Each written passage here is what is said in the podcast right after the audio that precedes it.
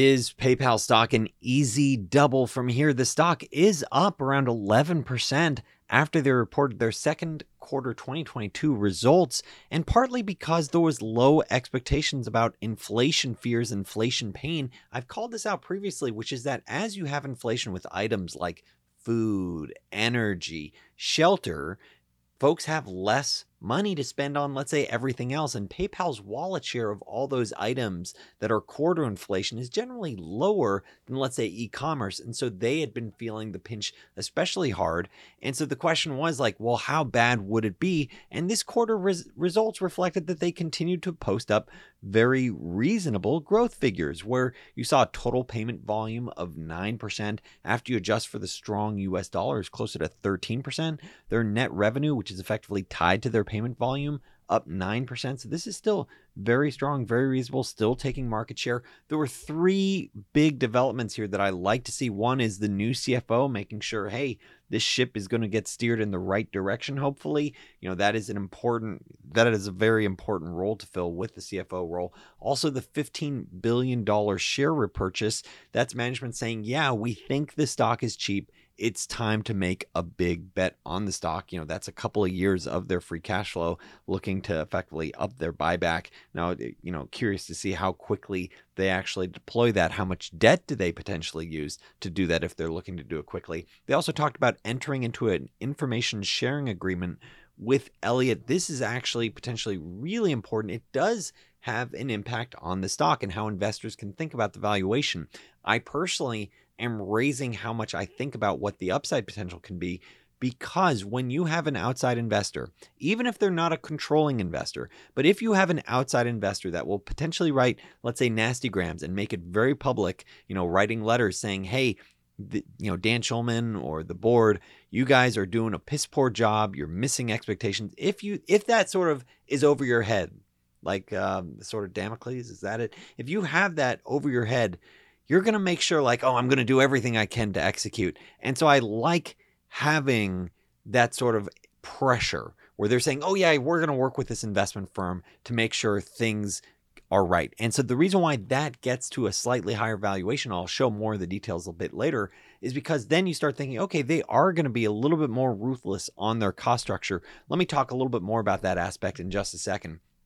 And so looking at one of the core value drivers of what you know effectively makes PayPal a very strong business is their number of active accounts. And you see that their number of active accounts while it was flat quarter over quarter 429 million 429 million in the second quarter of 2022 it was still up year over year and critically even quarter over quarter the number of transactions per account are still going up. And this is the reason why this is so important is as people continue to transact using their various different PayPal digital wallets. This means that merchants need to continue offering PayPal as one of the payment solutions. So this means as long as consumers love it, merchants are going to be forced to effectively say, hey, we need to accept their solution. So that is an important aspect. But I did talk about in greater length, I haven't really covered it here. There's some nuances around their profit profile and their margins. And you can see that over time, let's say since the first quarter 2020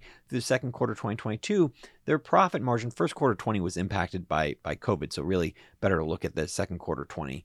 You could see that their operating margins have been declining significantly over time. It may not look like it because there's a you know effectively a, a, crime chart going on over here but dropping from 18% to 11% is quite sizable 28% to 19% it sort of looks flatter than it actually is. That is a big drop in core profitability this operating margin. And once again i talk about that more in my letter talking about the paypal you know wallet versus the braintree services that paypal provides and saying hey this is a structural challenge that they're facing. Now you might say well wait a second daniel their free cash flow is up 22%. So why am I so worried about the structurally declining margins that I was just talking about here? You know, if hey, you know, if, if PayPal has better margins than Braintree and, you know, they, they've losing, you know, effectively their PayPal business because, you know, eBay switched to Adyen and Braintree is the one that's picking up the share, you know, like, and this is structurally low margins. Is that, you know, such a big deal when free cash flow is up? You know, free cash flow is up 20% this most recent quarter to $1.3 billion. Well, hold on a second. like let's actually look at what's going on with free cash flow. This is the reason why you always have to do the work. Um, you know, versus just it's it's trust but verify. If management says, "Oh yeah, our free cash flow is looking great," you know, it's up, you know, it's up 20% this quarter. It's like, "Well, wait a second. Let me let me see what's actually going on here a bit." Cuz when you look at it and if you remove working capital, and the working capital changes on a like for like basis. So last year versus, you know, last year for the versus this year and remove any sort of hindrance or benefit from working capital and their free cash flow or their operating cash flow was actually down 28% year over year. And then when you look at it on the 6 month basis, you actually see that once again they were down year over year and this is actually operating cash flow without even looking at the changes in working capital. Once you once you exclude the changes in working capital it's similarly down something like 25% but their core free cash flow is declining year over year. I mean that's what you're seeing uh, with with sort of the crux of the business and that gets back to my point of like this is concerning to see that their core operating profile, their core operating margins have been heading significantly in the wrong direction, partly because these structural challenges that I called out in my investment letter to Unrivaled Investing subscribers.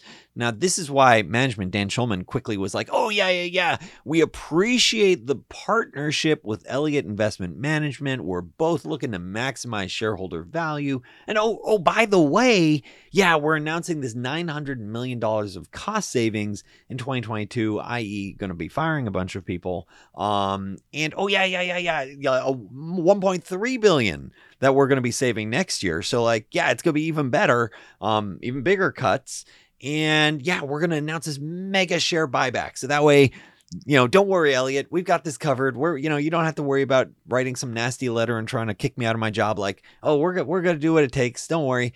And my this sort of seems like a reactionary approach. It's like, wait a second, this has been going on for some time. Like, let's actually try to figure out these margins and try to improve them, or at least call it out. Um, so let's go back to that question of is this an easy double from here? First, if you're struggling with this investment environment, consider unrivaledinvesting.com for new ideas and a community of like minded investors. Also, in full disclosure, this is not financial advice. And so, looking at it once again, structurally, you can see it a lot of different ways. Their core transaction margin is heading steadily lower over time. And you can see that quarter after quarter after quarter. Here's June 2021 versus June 2022, heading lower, their core profitability. Once again, that's why management announced this $900 million in savings. Now, I do like to see this sort of language saying, "Hey, it will result in operating margin expansion next year." So they're sort of hoping to reverse sort of this the perpetual parade down, heading lower, saying, "Yeah, that's going to head actually, it's going to reverse course next year." So maybe you go from let's say 11% operating margins or low teens to mid teens to high teens next year, which would be you know the right direction that we'd want to see. But looking at their gross margins, not their operating margins, their gross margins, this isn't just a, a you know, one-off event. This isn't just coming off of COVID. You can see over let's say the last decade that their core gross margins have been coming under pressure over time. In the most recent quarter, it was closer to around 40%. So you can see this is not this has been a structural challenge. Now they've looked for other growth drivers with other services. Once again, I talk about that in my investment letter to Unrivaled Investing subscribers, but core look under the hood and you do see some gross margin pressure. Now, as I mentioned earlier, having a relationship with Elliott, even if they're not a controlling shareholder, puts the feet to the fire for management, saying, hey, let me think about what their margins could be. And thinking about it's not here now, so it's going to require those costs cutting. It's going to require, I'd argue, maybe more of a wartime CEO so maybe you might need to see a change in management. We'll see. Um, where it's effectively saying, yeah, we need to make sure our margins can be where they can be. Uh, and I'm looking at this thinking, if you want to value and think that if you if you're aiming for let's say a double, you're going to need to say that their operating margins could be much higher than where they were this quarter and this year. Maybe 15 to 20% operating margins. 20% is closer to a double versus where they are right now.